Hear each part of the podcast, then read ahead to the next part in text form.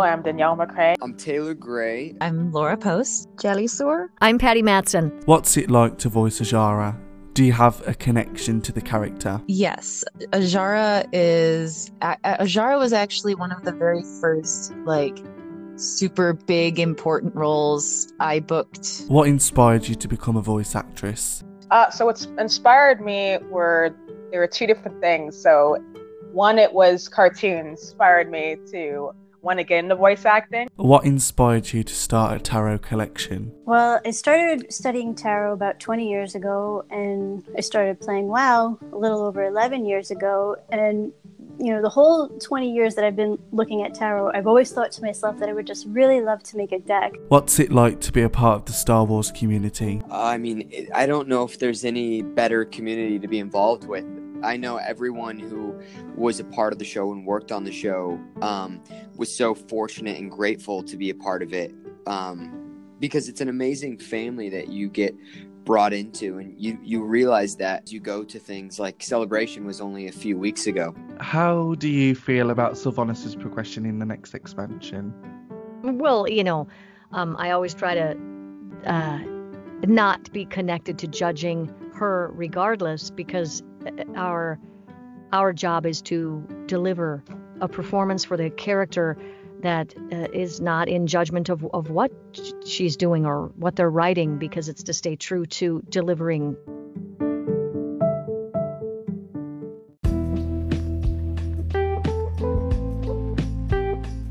Thank you for listening to the Mentally Obsessed podcast. I'm your host, Reese, and today I have a very special guest. The voice behind Saurfang from the World of Warcraft universe, Cliffjumper from the Bumblebee movie, and many other roles. Proud to introduce the wonderful Andrew Morgado. We was going to start yep. off with playing a little game first. Marry, slay, or befriend. Marry, slay, or befriend. I love this. I've I've played a, a slightly more more Bulgarian version of this game before. All right. Marry, slay, or befriend. Okay. Yes, yes, correct. Uh, the first one are you going to say as Saurfang, so who Saurfang would marry, slay, or befriend. Okay. Okay. And, and they're all going to be the World of Warcraft characters. Okay. Well, also know that I'm not like. I, am not like Mr. Warcraft lore, so you, you may have to hold my hand a little bit. Yeah, that's completely fine, and I'm sure everyone else will. Okay, cool. All right. Everybody, help me. Who would you marry, slay, befriend? Sylvanas. You know, I would say marry. Quite a controversial one, this one, isn't it? oh, I'm sure. Yeah, but but um, but that's the thing, though, isn't it? I mean, okay, so you know, like kindergarten, it's always like the little person who's like, you know, like twisting the knife is always the person who actually likes you, really, and is just, uh, you know, too insecure to actually say their feelings. So, like, maybe this entire you know, many campaigns and this entire experience has basically just been Sylvanas' inability to, you know, to, to, to, to let her true feelings be known, mm-hmm. you know? Um, uh, and, uh, you know, there's, there's a yin, yin and yang duplicitousness to relationships that I think are very valuable. So, uh, you know, I, I'd marry her. Plus she's, I saw some cosplay of her, uh, in, uh, at BlizzCon this year and she comes off quite fetching. Oh, how was BlizzCon anyway? Was was I've heard Patty Mattson's take on it. How was your take?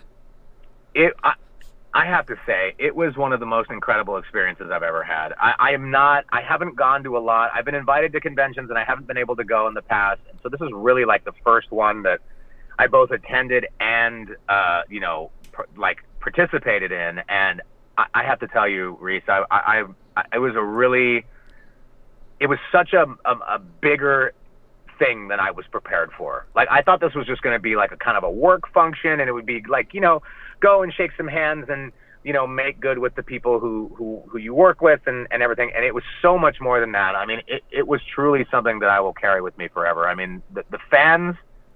The the community, uh, it was incredible, you know. And I don't know if you know, but we did like this live performance of a couple of the cinematics, and yeah. uh, and I, which I was scared of, man, really scared. I you know I don't come from like a theater background necessarily, and and this was massive. I mean, this was like you know this is basically like performing at a Metallica concert.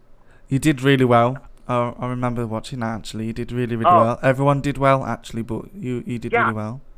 everybody did well and it, and it was really well received i mean it's one of those things that like you know i mean I, I i was afraid it could go either way but i, I just kind of trusted our director in that way and um I, I it was really special man I, i'm a big softie when it comes to kind of seeing how things affect people and um and and, again I, I wasn't prepared for it it was great it, it was a, a phenomenal weekend really cool Okay, so next character: marry, slay, Go. or befriend Jaina Proudmoore. uh jana um uh i'm gonna say i'm gonna say befriend All right. Okay. Any particular reason why? Mostly because I don't know enough of the backstory to to commit to either of the other two. The other two seem really kind of uh uh you know really we're going for the long con on those ones. yeah. So befriend sounds like the safest for me. Okie dokie. So would you marry, slay, or befriend Anduin Wrynn? Oh, Anduin.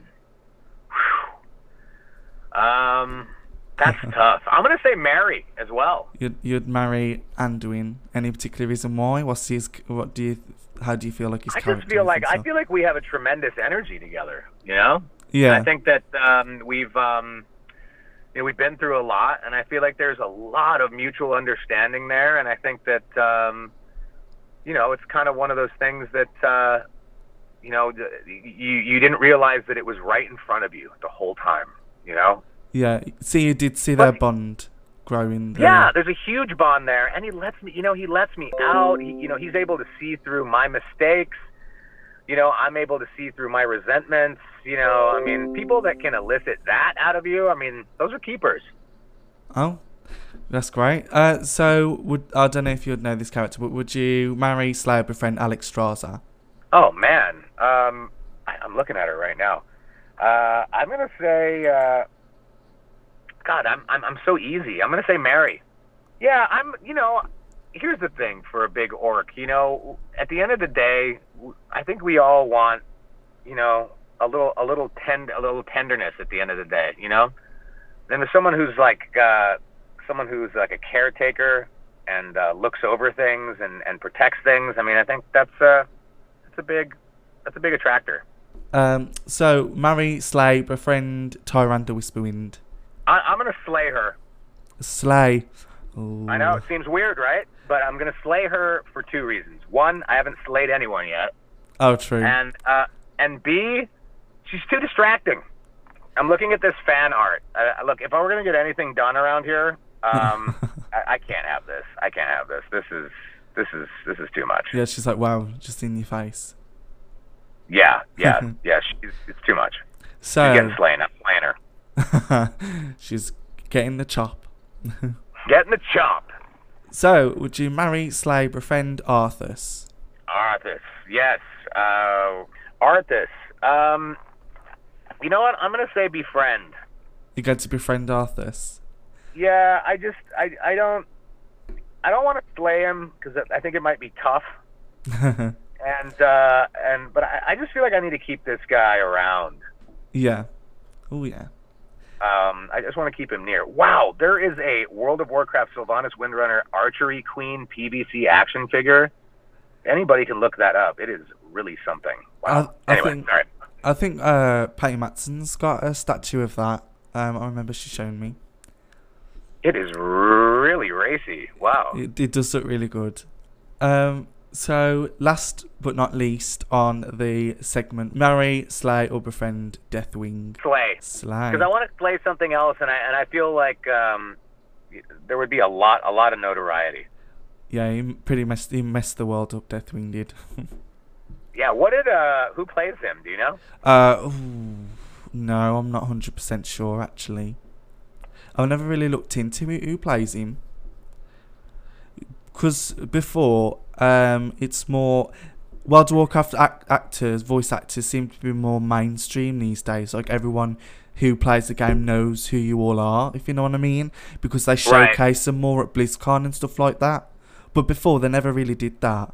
That not that I'm aware. Right. It was kind of just like it was very behind the scenes, and it wasn't like a like a thing really. Yeah, yeah. So I don't really know who he is. So we'll just go to the talking points at the moment. We'll just talk a bit about some of your characters in other games and s- Oh, yeah. things. So you uh, voiced Cliffjumper in the Bumblebee movie. Yeah. Tell me a bit more, bit more about that. All right, so that was, um, you know, that was one of those things. When I was uh, when I was a kid, I used to watch Transformers, and I, I remember there was an animated Transformer movie, and I just remember being like, "What on earth happens that that these people get to make these voices for these guys?" Like, it was just the coolest thing in the world to me. Like, I I didn't like really fall into voice acting. I always wanted to do voice acting. I didn't know like how to get there or what that really meant, but I always wanted to do that. Um, and so when I did this, it was so funny because there was so much auditioning and there was so much callbacking uh, for anybody. Who, I mean, I'm sure everybody knows what a callback is, but it's like you, when they're whittling down the actor process to figure out who they're going to cast. A Mhm. callback is something like you know they've they've gotten through like a couple of rounds and you've made it to the next round, kind of sort of a thing, and you have to come and read it all again in front of people and then if you do well at that then you you know you get you get kicked up the ladder to even more important people and then and then eventually you you get the job and all of a sudden it's really fast and furious you know like there's not a lot of prep and the director is only available for a small amount of time and i just got rushed over to paramount studios and um, there was actually more stuff uh, that i did for him than um, I think uh, actually ended up in the movie, which uh, uh, is kind of like a, a common thing for actors. Um, Mhm. I think it's just you know you, you they overshoot stuff and then they just use what they need. But um, so it was kind of like this really big build up, and it was and, and the director was incredible. I mean, it was uh, uh, you know the director. I, I'm so bad at everything. I, I'm actually spacing on his name right now, but uh, he was great. He he directed Kubo and the Two Strings, which is this really incredible animated movie if anybody's seen it. Um, and uh, he was just uh, you know it, you know it came down to this really cool thing I, what, that I think happens between actors and directors when it's when it's like a really good fit is that not that I was the perfect fit, but he was just a good fit at directing this because it just came down to, to characters. Like who is this guy and what is his you know and we, we see him sort of in the throes of like his last moments uh, on the moon. Um, and so you just kind of get thrown into becoming this this thing all of a sudden and there's limited time and you just need to be like really on point doing it. And um and I did it and the director loved it and I did a couple more takes of it and we did some other stuff and then boom it was done and I was just like shot out the back of Paramount. And It was like, Great, you're in a Transformer movie. Now now now get out of here. We'll validate your parking. so they quickly like dismissed you. Then I was like, "Yeah, that's it. You've done what you need to do. Go away." Yeah, exactly, which is so funny because I, I always thought like, you know, like I don't know, I don't know what I thought when I was a kid, like you know maybe we'd loll about in the south of France with the director, like getting to know each other, you know, or something, and then, then if, you know, then we'll maybe we'll shoot some stuff, maybe we won't, we'll just see what happens, you know. uh, but you know, schedules are are kind of crazy, and um, you know, this is uh, it was called Brighton Falls for the longest time. The, you know, everything is code named, so you never really know what you're doing. Um, and so this, but everybody kind of knew it was a new Transformer thing. Obviously, like they can't, they couldn't hide that. Like uh, Yeah. when you read it, and I read for just about every single character. I mean, I think Optimus Prime and a, and a, and a couple other ones um, were, uh, you know, those are the only ones that are spoken for. Every Transformer movie, uh, everybody's up for grabs again for some reason. I don't, they don't really stick with the same actors playing the same Transformers all the time, except for the main ones. hmm Um, actually, what's funny is, is another thing I did that day is uh, they were trying to find a voice for Bumblebee, and they didn't really. They had this idea that he would have many different voices, Mhm. um, like as if you were cycling through a radio, you know. Um, and I think I'm actually I'm also one of Bumblebee's voices in that movie too, uh, just for a second, you know, like because he he takes on many different voices at times. Oh right. Oh, that's really interesting. I've seen the movie, um, but it's it is it's quite blurry to me, so I don't really rem- like remember like it, him ha- still having that radio voice. I thought he had an original voice at first, but I think that was at, that was at the beginning, wasn't it? Was, was it? Yeah, yeah. Well, it, Bumblebee has a voice. I feel like, like in some of the earlier Transformer movies that actually in the timeline occurred later, right? Because Mhm. this was like a, you know, an origin story for Bumblebee. So this was like his first showing up to Earth, and he hadn't like absorbed enough of human culture yet to have a voice or to know what that was. And I think like that's and so that's kind of what I think the director played with was like the only thing he can do is he listens to sort of the pop culture at the time, you know, and like I, I think we even like played with this idea that I would do a Yoda voice for him for a little bit, as if like he's seen Star Wars, and so he's like like okay, maybe I'll do that, you know, like do that, I will, you know, Yeah. like maybe think, you, thinking that would be a good voice for it. Um, and I don't even know if they use that. I, I'm embarrassed to say I haven't watched the whole thing all the way through.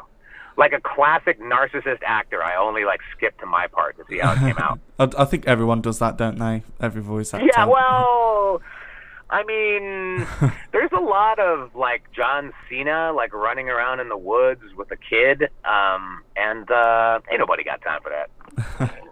So, uh, we'll go to our next talking point, and that is Mortal Kombat 11 as Collector. Can you tell me a bit more Oh. about that?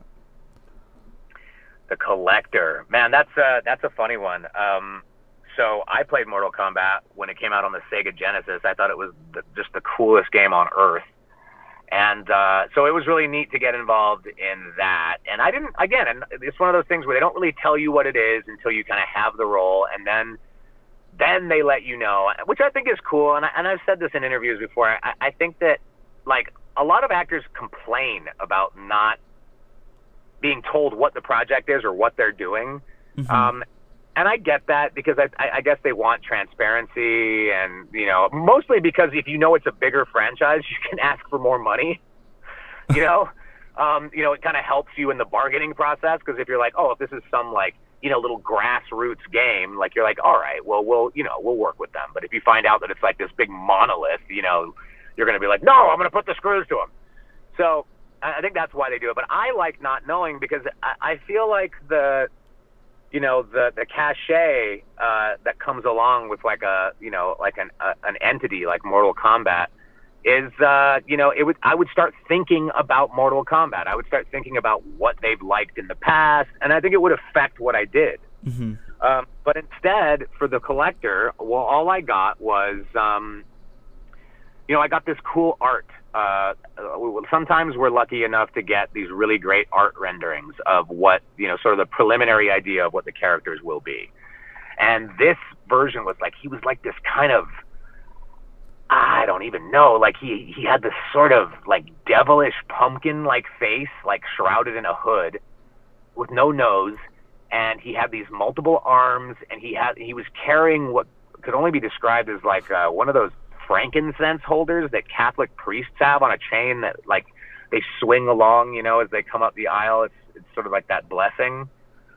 And I just thought that was the weirdest thing. And um, they didn't really have any breakdown of what they wanted for this guy, but they did explain that he was sort of a creature and he was sort of a, you know, kind of like the muscle that was like shaking down people for, uh, you know, their, for, you know, he was like a, you know, he was kind of like the merchant of Venice in that way. You know, he was after his pound of flesh. Mhm. Um, and so that's all I knew. And so I, you know, every once in a while, you're lucky enough to just make the noise with your face that uh, that that they really liked, and they liked it right out the gate. Um, and so I kind of made him, you know, uh, right in here, sort of this Middle Eastern accent, and sort of like this bestial kind of feeling to his voice Mhm. and uh, they dug it. And um, and NetherRealm was really cool. Uh, you know, they're- uh, about um, kind of developing him and you know fitting him into the space. Uh, you know, it's it's tough. It's tough when you are a new character in an already like beloved or maligned game because you know everybody loves the classic characters and people uh, people always talk about like come on guys do something new but then you do something new and everyone's like terrible you know. and um, there was a lot of leaks with that game, and, and it was kind of interesting. I, I, I kind of like trolled around online a little bit, uh, kind of looking because someone had leaked some beta f- play footage or something like that, and someone had locked on that that that that, that someone's character's code name was K O L. And Oh. so people like it, it was funny to like read. Uh, everybody was kind of thinking like, oh, this might be this, this might be that, maybe this is you know, its code name for someone. I mean, it was people were like really getting into what this could be. Um, and then uh, I don't know. Do you are, are you a big fan of the game? Um, I haven't played the game, no. Um, but I was I was looking at your IMDb page, and I I have played a couple of Mortal Kombat games, but I don't think I've played this uh, Com- Mortal Kombat 11 yet. But I, I Okay. have but I have played the Mortal Kombat games. I played it with my cousin. Um, I can't remember which which one. Right. Well, I, my my only question was is like if you liked the, if you liked the the character. I mean, I think he had some. I mean, it comes down to like how original is his story, how cool is his look, and then but more importantly, like what sort of really unique violent moves does this guy can this guy bring to the Mhm. space? You know. Um, and I think he delivered on that. Uh, you know, there's hate is gonna hate, but um, you know, I think overall uh, it was cool. So. Yeah, I mean, it, it was a really fun process. I actually just did some DLC for that. Um, so there will be more collector coming to a Mortal Kombat near you soon. Oh, that sounds very very interesting, and I might have I a probably look. just, probably just got myself fired for saying that. I don't know. oh, I hope, hope you don't. We'll cut this out. no, I'm kidding. I'm kidding. It's fine. I mean, everybody knows that I play that guy, and everybody knows that content gets added. It's fine. Oh, that's that's completely fine. I was gonna say this is live. Yeah, people do make those mistakes. There's no editing it. We can't edit it. It's out No. there. no, no. Um. So next talking point is the Outer Worlds, um, and your character is Sanjar Nandi. Uh, I don't know if I pronounced that right. My I think that's perfect. oh, is it? Oh, that's that's great. That's great. So can you tell me a bit more about that character then? How, how what you what was your experiences with this character? All right, so that that was a really interesting one. Um, and I I want to apologize to everybody. There is a lot of stuff that I've done lately that is not on IMDb. Like you're kind of locked out as an actor, uh, so I always forget like what's up there and what's not. Um, so I guess that's up there. That's cool. Um, Yeah. so yeah, the um, so that is directed by a great, great woman named Amanda Wyatt, who is like, uh, she is this phenomenal human being who is such a great director, and she she's she directed me on Call of Duty as well. Um, and uh, and so it was really great to have her uh, in the room. And this was one of those uh, it was like really came in hot and heavy. One of these things that like sometimes you audition for stuff and you don't hear about it for a year, and then someone's like, oh, they have interest in you for that, and you're like, I don't even remember that. Um, but this happened real quickly. It was like really big auditions. It was like usually you, you can audition for things at your home studio, but this was like they wanted you in person, in front of people, like right from the get go. There was callbacks that happened really quickly, and um, I have to say it was kind of intimidating. Um, this character because it's it's a real departure from like what I I do have done in the game in games and animation. Like I'm kind of a character actor, so you know, and I feel like while that's fun, and I think I'm pretty good at it, it, it is a crutch, uh, admittedly. You know, I mean, you can really hide behind like a baddie, you know, or like a you know, sort of like just the evil and everything that goes along with being a bad guy, who especially if he's like a partial creature, you know, like there's just a lot to dig into there. But this guy was like this uh, sort of middle-aged, uh, you know, um, born to um, Indian parents of you know of Indian descent, but not necessarily. You know, they did, did not want like an Apu type character. You know, very sensitive about that, like not wanting to make him any way stereotypical.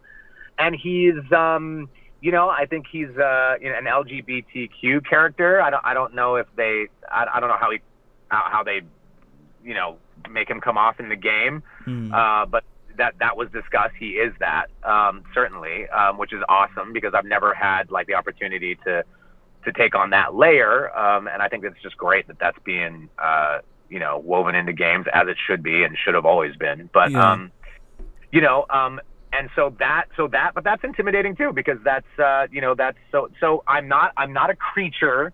You know, I'm not a baddie, and um, you know, I'm um, I'm just a, it's a very di- di- di- different kind of guy for me, and and and so like I have, you know, sort of this high pitched voice, and um, as if maybe I had been educated in in the UK a little bit, but hadn't spent all my time there. And maybe like every once in a while, there's like a little bit of a hint of maybe what my mother sounded like. You know, like it's it's by no means and and so and to do so, I mean, there was thousands of lines for this guy, Really? and they wanted to do it do it in short order. I mean, we did a lot of stuff in a row. It was really hot and heavy, and the game came out really quickly, which uh, after the sessions, which is is sort of for me, I had an experience that usually it takes forever. Like like I mean, you'll do something and years later it'll come out. Um, so this and and and uh, I'm really th- this was the first time I'll say the Outer Worlds. Big up to the Outer Worlds and everybody who produced it because they're the first people in my career who ever offered me a copy of the game. Really? Yeah, that never happens. Like you'd think that like I'd be like swimming in like swag from like the things I've worked on. Like not even slightly. Like I I, I know I always had this fantasy that like my home studio would be like just like you know overflowing with all this like cool like you know regalia of like you know all the the, the characters I'd played. Like no, like if I want anything from anything, I had to go out and buy it. You know.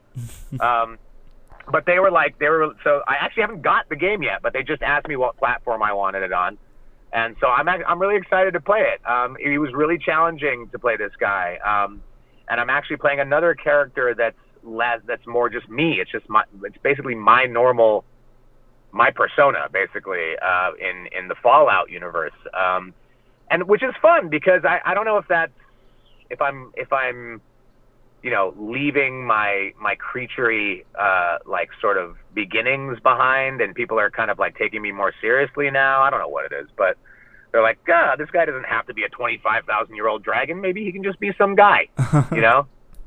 Um, so uh, the Outer World is incredibly unique, and and if anyone has played it, I've heard really cool things about it. Um, and uh, yeah, I mean, you know, it, it's just a testament to kind of where games are going. They're really into character development now. Um, you know, when I started doing games, it was just shouting. We just shouted. It was just shouting orders. you know, like that's all it was. It was like you know, um, you know, some of those early like com- command and conquer generals and like these games where it was just it was just yelling in battle, you know, battle yells. And now they're. I love that it's there's a lot of care taken into kind of crafting scenes and stories. So uh, Outer World was a big, uh, uh, was was a really unique experience for that. See, The Outer Worlds is a very popular game. Like, I haven't played it myself, but it was all over Twitter. I was like, whoa, uh, this game. And then when I was looking at your IMDb uh, to do some research to so I understand a bit more about you, and you, you, said The Outer Worlds was on there, and I was like, oh, this is like a big, uh, a big role as uh, as well as World of Warcraft and the Bumblebee movie. Do you remember your very first role? Absolutely.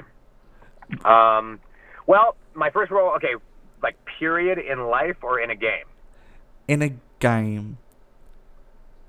Okay, it's so funny uh, that you would ask that because I, um, I I just mentioned the name of the game. Um, so I I had like a big break, like not not on purpose, not not my choice, break from acting. Mm. Um, when I moved to LA, I basically like graduated high school and like moved to LA. I didn't. I was just like, I don't know what I'm gonna do. I just want to get out there and be a part of it, you know. Um, and uh, this was back when EA Games was like a big uh, force, and um, I immediately one of the first things I booked in like early 2000s was the Command and Conquer series, and this was before there was like union rules, and so you played like you know there was no limit to how long they could work you, there was no limit to how many characters you'd play. And I played tons for, for Command and Conquer Generals, which was like I don't even know like if anybody knows about that game anymore, but at the time it was a big deal. And I played um, I played uh, a character called Jarman Kell, which was like, I mean, God, in in retrospect, I mean, I think this was even before September 11th, so um, it was.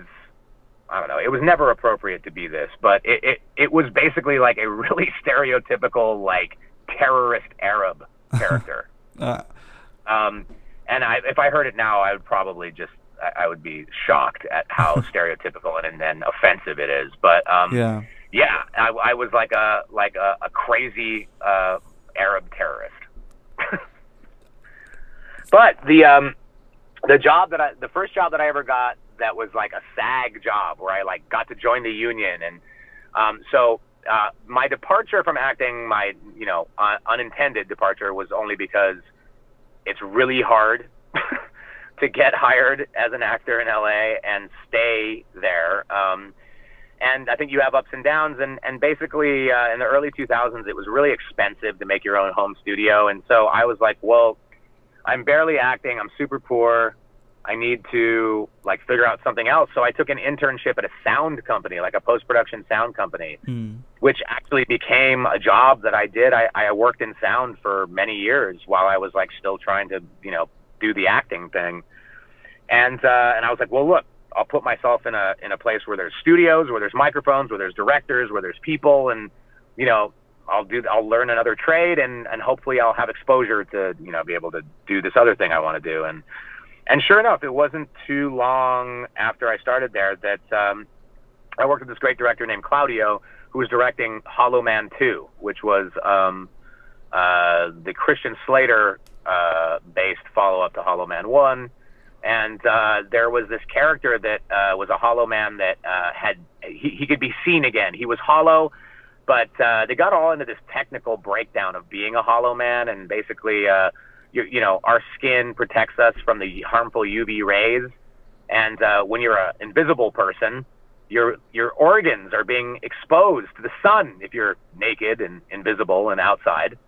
And uh, eventually you start growing cancerous cells, and the new cells are not invisible. So this character was sort of like this big lump of cancerous cells because he had been invisible for so long. And um, like they had a stuntman or someone play him that they didn't like his voice. The voice didn't match. Like he looked like you know he was in this heavy prosthetics and makeup, um, but they wanted a, a cooler or like a more appropriate voice for him. And they had been trying out a bunch of people, and I was the guy who was recording the auditions. And I didn't realize I was doing this, but while we were doing it, I, I kind of had memorized the script because so many people had come through, and I was mouthing along in sync with the character with this other this voice that I was doing. I don't remember what voice it was, but the director just kind of like pulled me aside afterward, and he was like, "Do you are you an actor?" And I was like, "Oh, I, I've done some things I kind of want to be." And he was like, "I want you to try to revoice this character." He's like, "The thing you were doing in there while the other actor was doing it was better. I like it."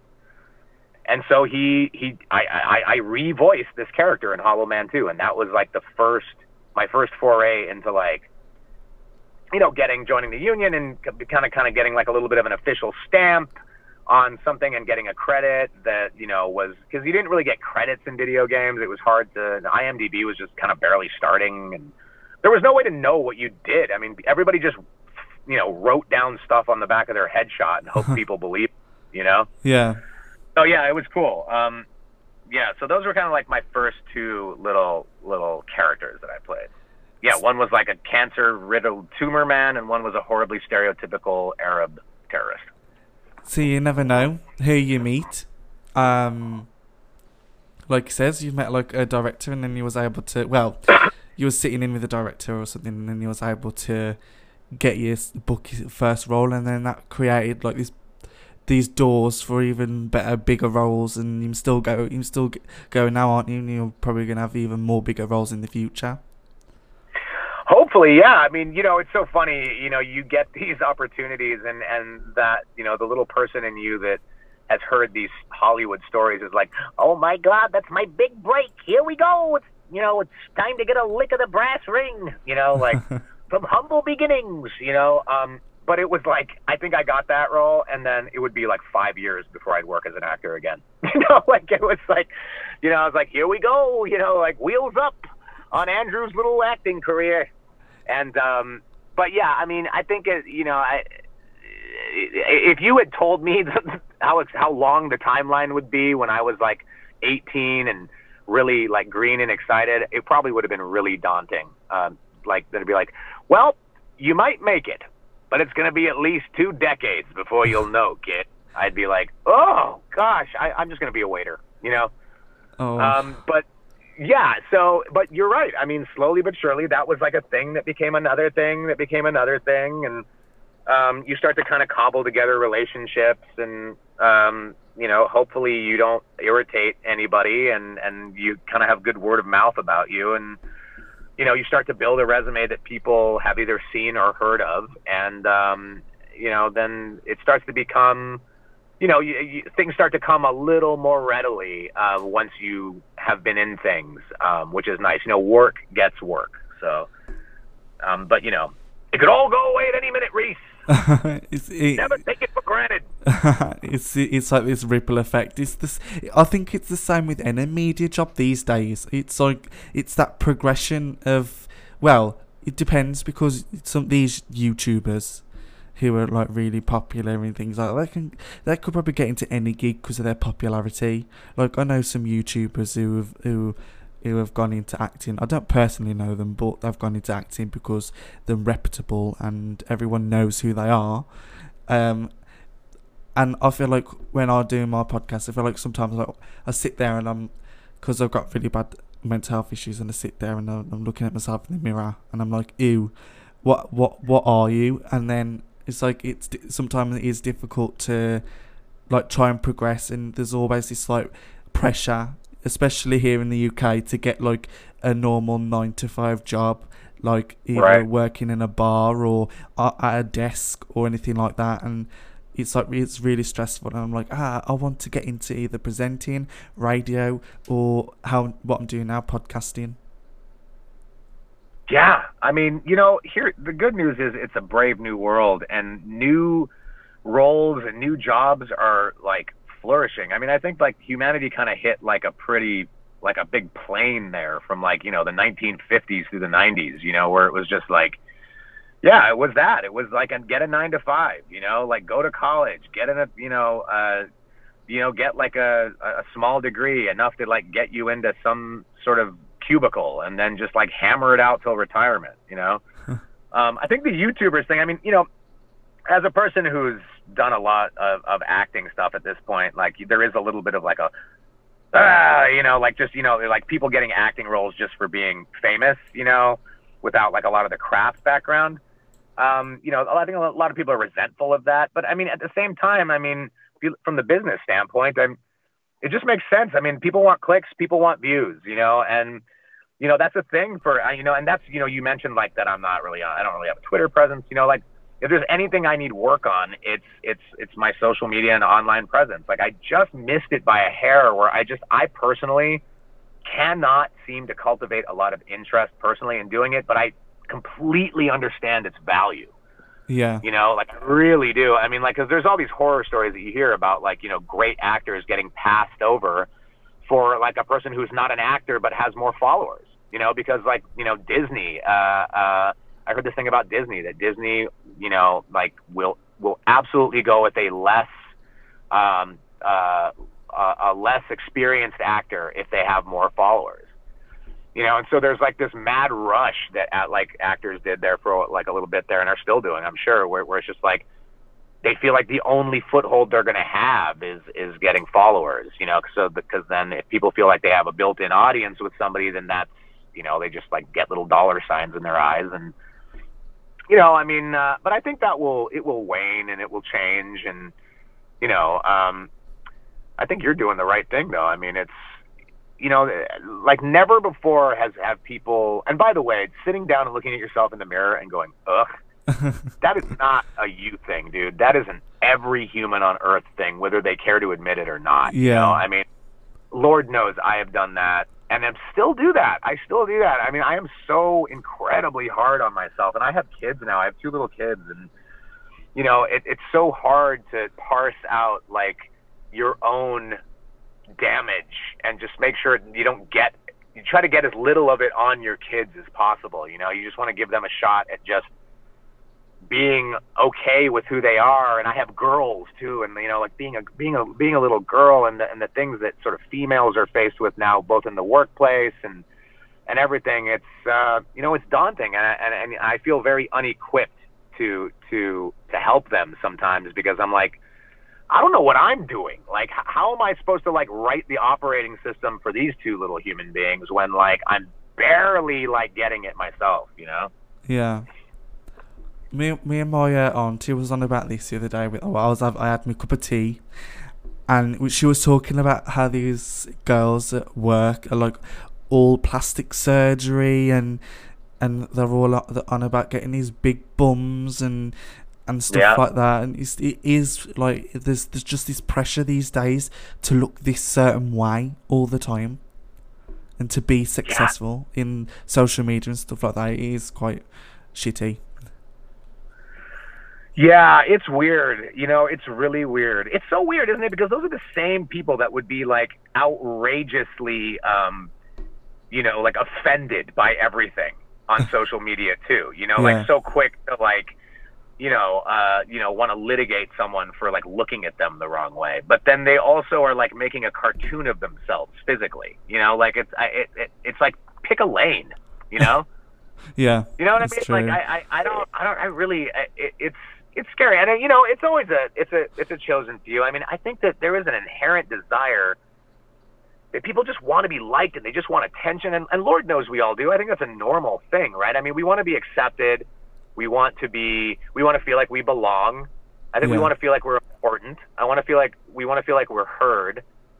But I feel like like there, there's these these these versions of it, especially um, with kids who have kind of grown grown up in this sort of like you know on demand environment where you know everything is is sort of these like really fast you know quick delivery you know get as many likes as possible like this sort of like quick get that little dopamine hit in your brain from like you know people liking what you do or or whatever that is. It, it kind of creates uh I don't know. Uh, uh, uh like a, uh, it's gotta. I mean, there's there's got to be some strange brain function happening. You know, like I, I look at my my little girls are on TikTok, you know, and and they they love it. I mean, they they love it to the point that it's like unhealthy feeling. You know, and at the end of the day, they're just looking at people that are cutting together little videos and doing things, but like they already like they have this. They've already placed this value on hearts and likes and even though it doesn't really mean anything, you know, like, yeah. um, yeah, I, it's, uh, yeah, it's kind of staggering, um, kind of where society is at this point, um, with that stuff. But I don't know. I mean, but then again, like, you know, I'm in my late thirties now. I mean, you know, people were saying like, you know, Elvis is the devil, like not so long ago. I mean, like maybe I'm just being that guy, you know, like I'm just, you know, like I think every generation that precedes yours makes no sense. Yeah. You know, and like you, you will too. Like you, you know, you're you're what in your early twenties? Twenty one. Yeah. Okay. Like you know, like you know, the kids that are twenty years behind you, um, all of a sudden you're going to reach a point in ten or fifteen years from now where you go like, I don't know what's wrong with these kids. You know, like you'll yeah. say that, even though you just were those kids like a second ago. You know, it's really it's bizarre. So we're going to go on to some World of Warcraft type questions now about your role with Saurfang. Get it. so, what made you go for the role of Saurfang? Is the is there something that you connected with when Blizzard like talked about his character or anything like that? Um, wow. I uh, I, I wish that I I had selected that. Uh, you know, that was kind of the luck of the draw on that one. Um, you know, once again, it was one of these things that I didn't know who I was reading for, and I didn't know what it was for. Uh, all I did was I read that Blizzard is really good about breakdowns. Like, they give you really good art. They give you they give you really useful information. Like some games, um, they they give you like tons of backstory. Like you know, like, you know, wet his bed until he was six, you know, but then like you read, but then you get to the script and it's like, you know, hey, come here, you over there. Hey, wait a minute. You're like, why did I need all this backstory to have like a couple, you know, couple, you know, very generic, you know, call outs. Um, but they're really good at balancing kind of who the, who, like explaining who characters are. And I think that that delivery system really helps actors kind of get to the core of what this was. But, so, you know, I think I got in the door because I was able to do this deep, cool sounding voice. I think that that got me in the door. And then once they worked with me a little bit on the callbacks and kind of figured out that, oh, maybe, you know, there's more to, him than just like this big, deep voice that he can do. Uh, I, I think they gave me a shot at, at trying to develop this character, which had been a, you know, this guy had been a, a part of the of the world for a really long time, but they just hadn't gone that deep on who he was Hmm. Um, at least they didn't push him to the front of anything as much. Like I, you know, if you, you know, he always had a backstory and his brother and his son and his father and all that was that that was intact. But um, you know he hadn't really been put into the limelight yet. And I think I just you know Andrea Toyias is the director, and she was the wonderful woman who was on stage with us um, when we did the reenactment stuff at BlizzCon, and she is like a really gifted human being in in the way that she is able to you know, it's really weird. You know, you, you, you go to a lot of voiceover session, you know, you don't have the luxury of dressing up like the role and you don't have the luxury of getting on a set and, you know, you know, facing off with other human uh, or characters that are, that are equally, you know, dressed up in, in the garb or the look. So you, it leaves a lot to the imagination, you know, and I, I grew up in the middle of nowhere in New Mexico. I had no TV until the nineties. Uh, Mm. so I, you know, I think that I was, I was, even though at the time I hated my parents for that because I thought I felt like I was, why did they raise me like this weird country hippie? But what it did was it made me have to have an imagination.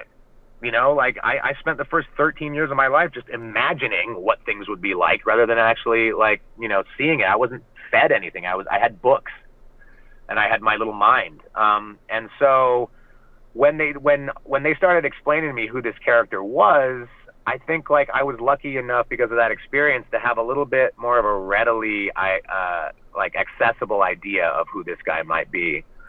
Um, and I've always said this weird thing too. I, I say it to my wife. I, I always said like I got to do this acting thing because like I wasn't really made for this time. I always felt like I always thought like I just felt like I would be better off swinging a you know a cudgel on a battlefield 600 years ago. I mean, not that I'm a violent person, but I just like I'm more of a meat and potatoes human in that way, which is ironic because I'm actually a vegan. But you, you know what the saying is, right? Like you know, like I, I I would rather be faced with like you know protecting and getting water and like shelter. Like these are things that like I would excel at. You know, not like you know, like how do I tag someone in in like a post? You know, these are things. That's why I'm like all, all confounded with those with like technology in that way sometimes. You know, because I'm just like I, I just have a simpler approach to things, and this is very much who this guy was. I mean, he has this fierce loyalty, but he's made these incredible amount of mistakes.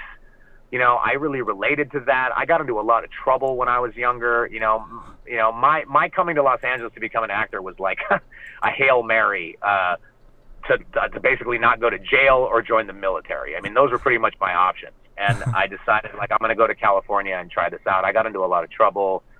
Um, rant got in with the wrong crowd when I was younger, and and and so I I had a lot of that. Like, uh, I, I have a lot of relate. I relate a lot to making mistakes, and um, and sort of you know atoning for them and and uh trying to trying to be better you know trying to you know um you know rather than you know abandon your past to look it squarely in the face see it for the problems that it was take ownership of your part in that and try to uh, see what can be salvaged out of the thing that you're doing that is probably greater than you Hmm. Uh, and uh, you know, I wouldn't have come to those conclusions if it wasn't for the way that that Blizzard approaches voice acting, which is, you know, if anyone saw like the live streamer was at BlizzCon, there was a lot of improv and there's a lot of exercises that go into uh, the process before we actually record anything. Um, and so by the time that you're actually recording something, which is unique to Blizzard, you you have a good idea of who you are. You have a good idea of who your you know the other characters are and and and as a result of of the exercises that you've gone through you have a comfort and an ease with the other actors that you don't necessarily have all the time uh, in, in games and acting. Sometimes you're just you're just in a room with strangers, feigning uh, you know relationships, and and in this way they they were able to build that, and um, which is really which was really a unique and fun experience, and I, and I think it shows. I mean, you know, I mean uh, not to like toot my own horn, but I, I, mean, like, I feel like my work is better having had these people that were writing it, uh, Christie and um, the people that wrote that stuff, and Talon uh, and, and Andrea, the director. Like, it's a huge marriage of that, you know. Like, I don't think I would have been anywhere near able to do that as as well as it came off if it wasn't for all the people who like strive to build that before I even sh- like walked through the door. So it was like, you know, a massive team effort on that, which was really cool. And and you know, I you don't know what it's ever going to become. Mm-hmm. You know, sometimes you think it's going to be, oh man, this is going to be a big deal. That's the kiss of death if you ever think that, you know? Because usually it just means, A, that's never going to come out or you'll be cut out completely, you know?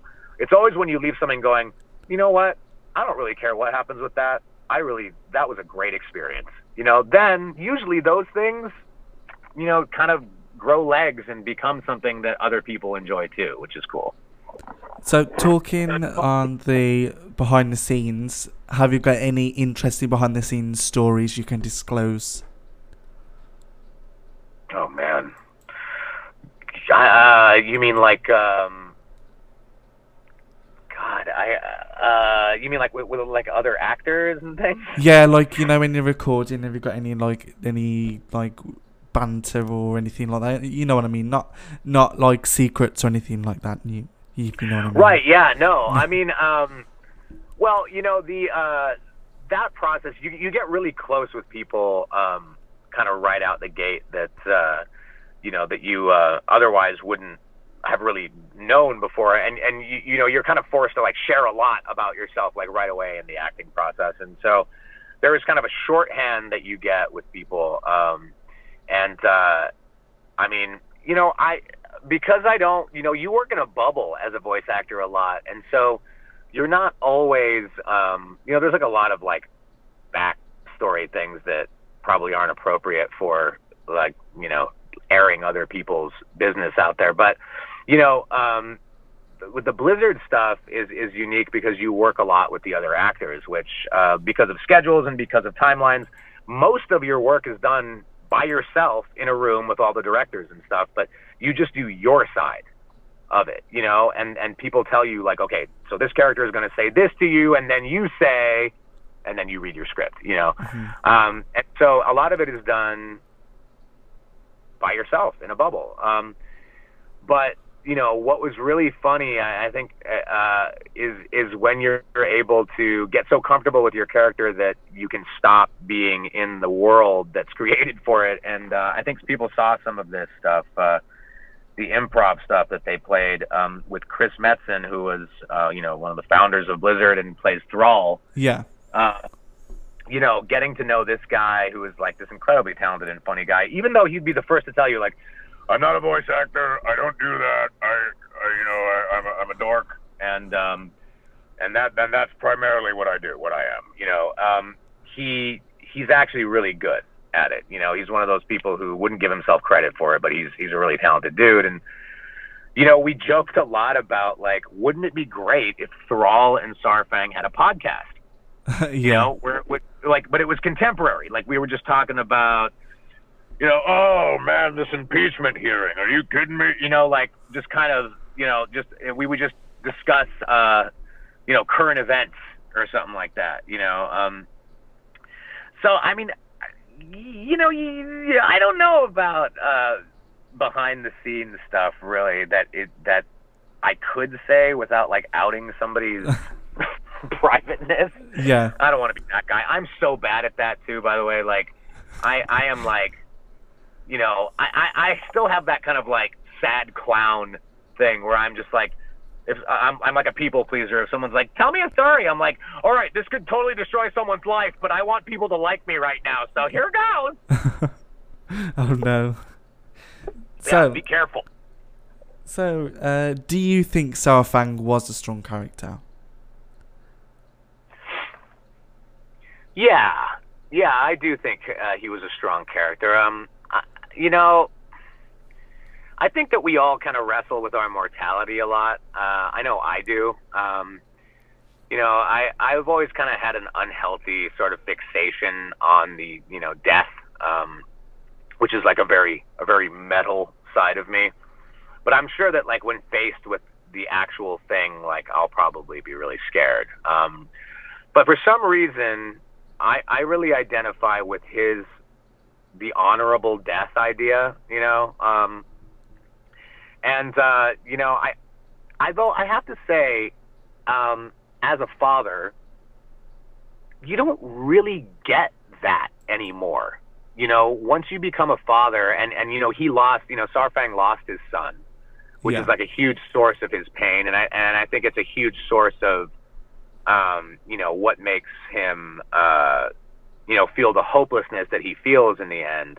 Um, you know, uh, it's so weird when you make another creature uh, uh, like like yourself. You know, when you when you procreate. Um, you know, it, it, you don't know what you're doing, but you there is an animalistic thing that happens inside of you that that causes you to be so concerned and so protective over something that you don't even understand at all. You know, um, and and uh, you know, I think that that was very much alive in him. I, I think he was an extremely strong character in that. You know, I don't think strength is always you know, being a great warrior. I, I think strength is being able to be honest about where you've been wrong.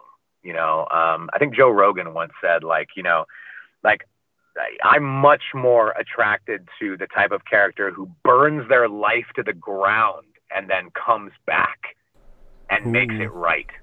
You know, than a person who just like, you know, is just a rock star out the gate, you know, because it's so hard to dig yourself out of a deficit, you know?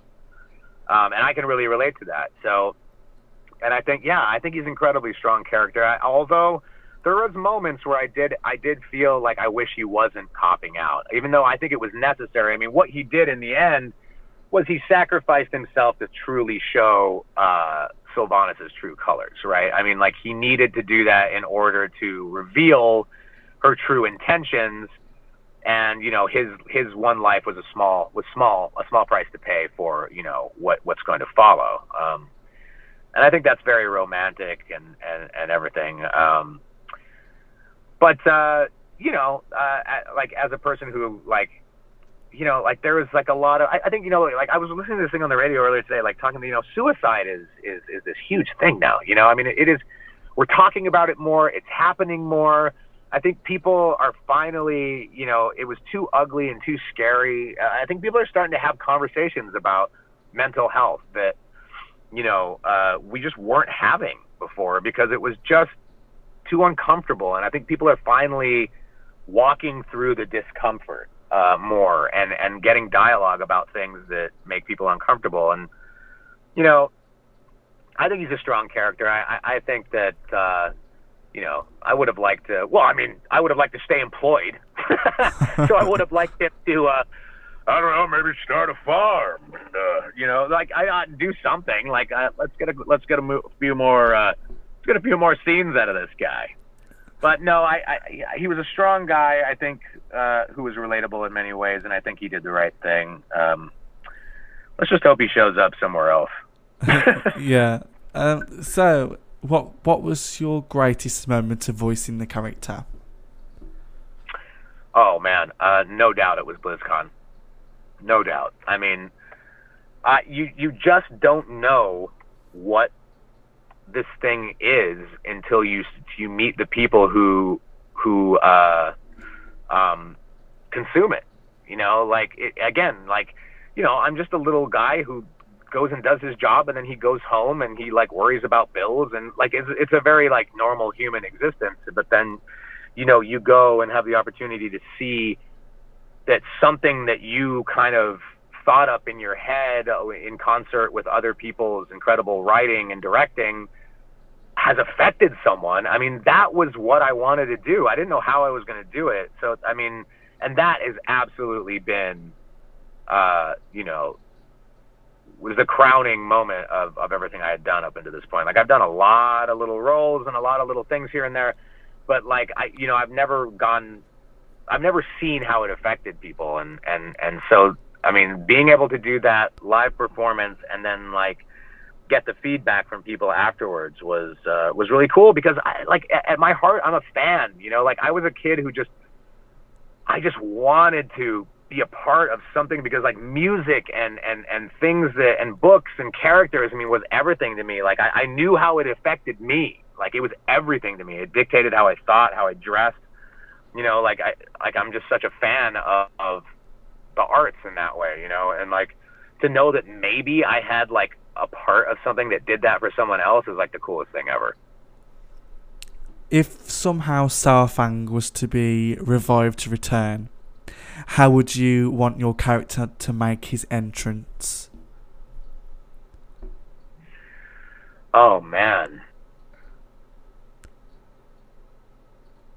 You know, I don't know, like my initial. I, I'm all like fanfare, so like I imagine him like, you know, riding a lightning bolt like right down into the center of Azeroth and like creating a crater. But I mean, realistically, like I would like his character to be like some kind of. Uh, I don't know, like a Jiminy Cricket type character, you know, like who who kind of like, you know, like he could be like Zappy Boy's conscience.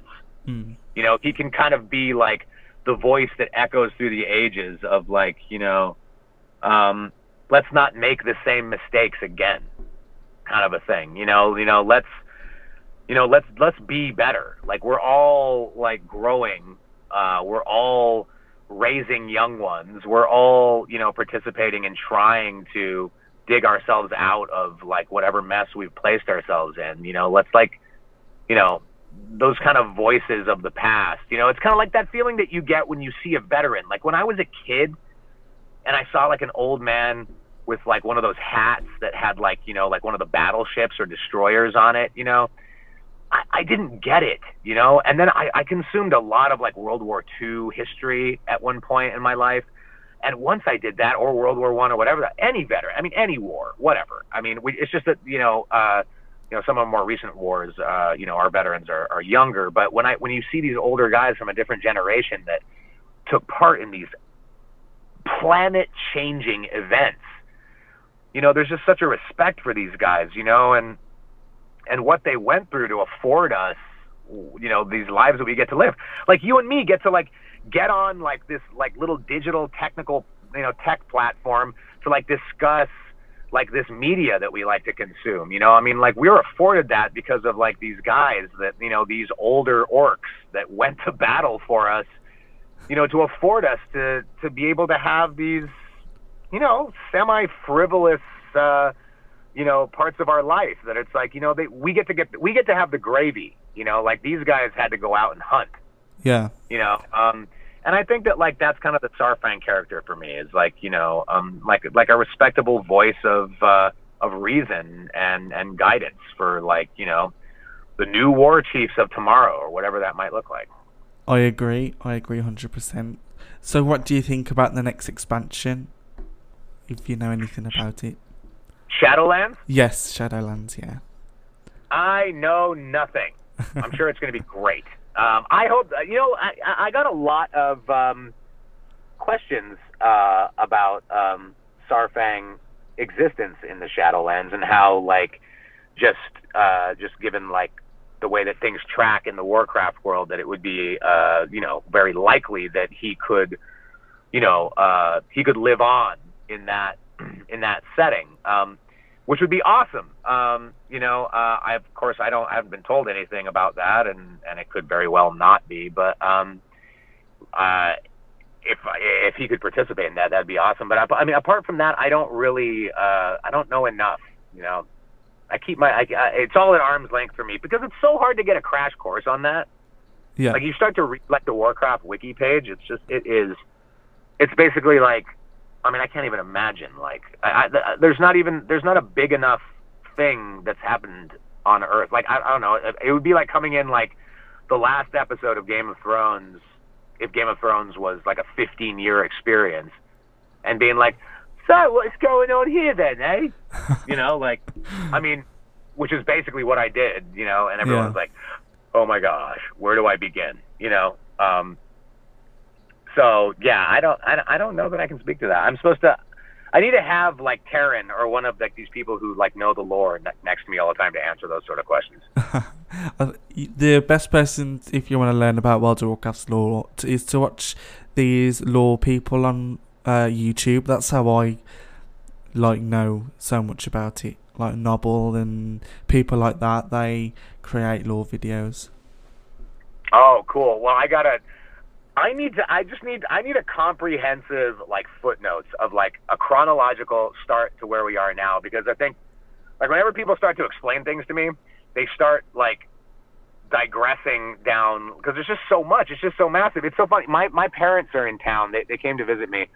Uh, my mom is from the UK actually, and my father's from Hawaii. And they're getting a little older now, and they just do not get what I do for a living. Like they they never have, and they really don't understand it. But God bless them, they paid for the and they paid for the virtual ticket and watched the BlizzCon panel. And so for the first time in their life, they got a little look or maybe a little more understanding as to what I do. And Yeah. not that that's very representative of it because I certainly am not at conventions like, you know, reenacting cinematics very often. So it, that might have been kind of a, an anomaly.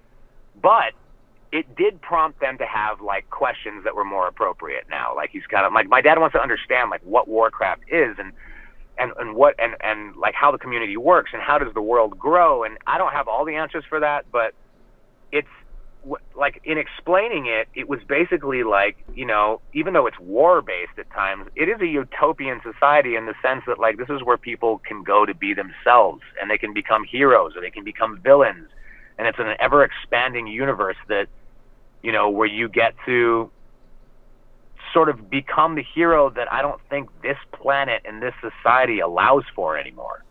Yeah. And kind of explaining that to him was uh, was cool. I was just talking to him about it last night. I don't know if anybody watched the. Uh, I don't remember what it was. Maybe it was a Shadowlands thing. But Taryn talked about how his mother. Um, Taryn is one of the writers. Uh, you know how his mom started playing War- Warcraft and she had like a brain disease where she lost a lot of cognitive ability and she basically got like warcrafted back to health by her guild. Like they walked her back through all the things that they had done and redid stuff with her and she got her hand-eye coordination back as a result of it and is basically fully recovered now you know? Like i mean like i mean i think that is like the most beautiful story of like kind of what this thing can be you know? Uh, it's it's pretty incredible It's not always bad then, is it? Because World of Warcraft used to be this. Um, like my mom used to like explain it like, oh, don't play World of Warcraft so much because you'll end up like your father. Oh, fair enough. I just meant like, did he get? Did he get war? Is, is he like? Did he get war crafted into a vegetative state? Uh, Basically, yeah. That's incredible. So, who was your favourite person to work with? In the what you voicing the character like, I don't know, maybe did you voice with any other like people like Patty Mattson or Laura Post?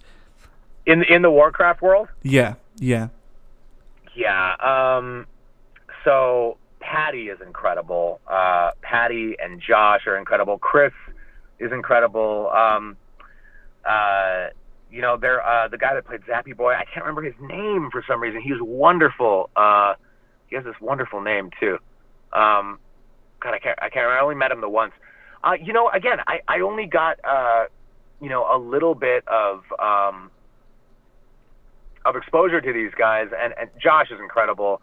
Patty is is just such a class act. I mean, she's just from like another era, man. She is so cool. I palled around with her at uh, at BlizzCon, and she really kind of showed me the ropes. She is a endlessly talented and wonderful person. I mean, if I had to pick a favorite, though, it would be Chris Metzen, though, um, only because there was this thing that happened between us immediately. We were like, you know, Thrall and Saurfang are these are these brother type characters, you know. Yeah. Um, and for some reason, me and that guy clicked like that. You know, like we don't have a relationship outside of the game. Like I don't like text him or call him or anything. But when we get in a room together, it's like we've always hung out. You know, and I think ultimately this stuff comes down to human relationships and if you get to go to work or, or go go anywhere in life and like and you get to like hang out with and conversate with a person who you truly admire and enjoy just because of like who they are. Like i mean that that's a real gift you know? I mean uh, you know i did a lot of uh, a lot of weird jobs a lot of odd things in life where I, I did not go home at the end of the day and feel super pumped about anything i did or anything i experienced. And um you know, getting to do that with him was was really cool. That's that's where like you know you get a takeaway that you didn't see coming, which is just like you had like a cool human relationship with another human that you wouldn't have known otherwise, you know. And so I, I would say Chris. Oh, lovely. See, you could definitely do your Thrall and Saurfang podcast. That'd be really interesting. Well, I would love to do that. I don't think he has any interest, uh, you know. so it would be like, I mean, but that might be funny. It would be funny for me, like you know, like in that same way where it's like Saurfang trying to convince Thrall to come back and join the Horde and fight again. It would just be basically Saurfang trying to convince Thrall to do a podcast.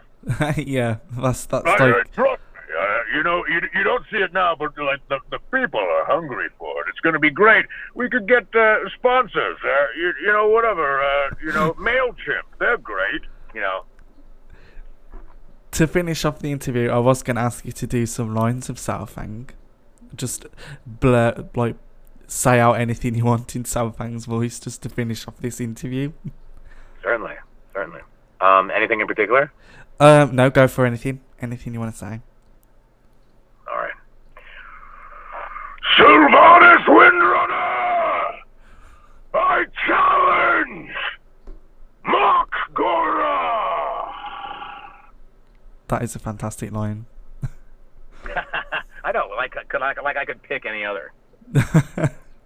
it's like so. Uh, it's like Patty Mattson and a for the horde screaming thing that everyone loves. That we just, that's how we know your character. These these like lines, and like we're like, oh, that's Saurfang.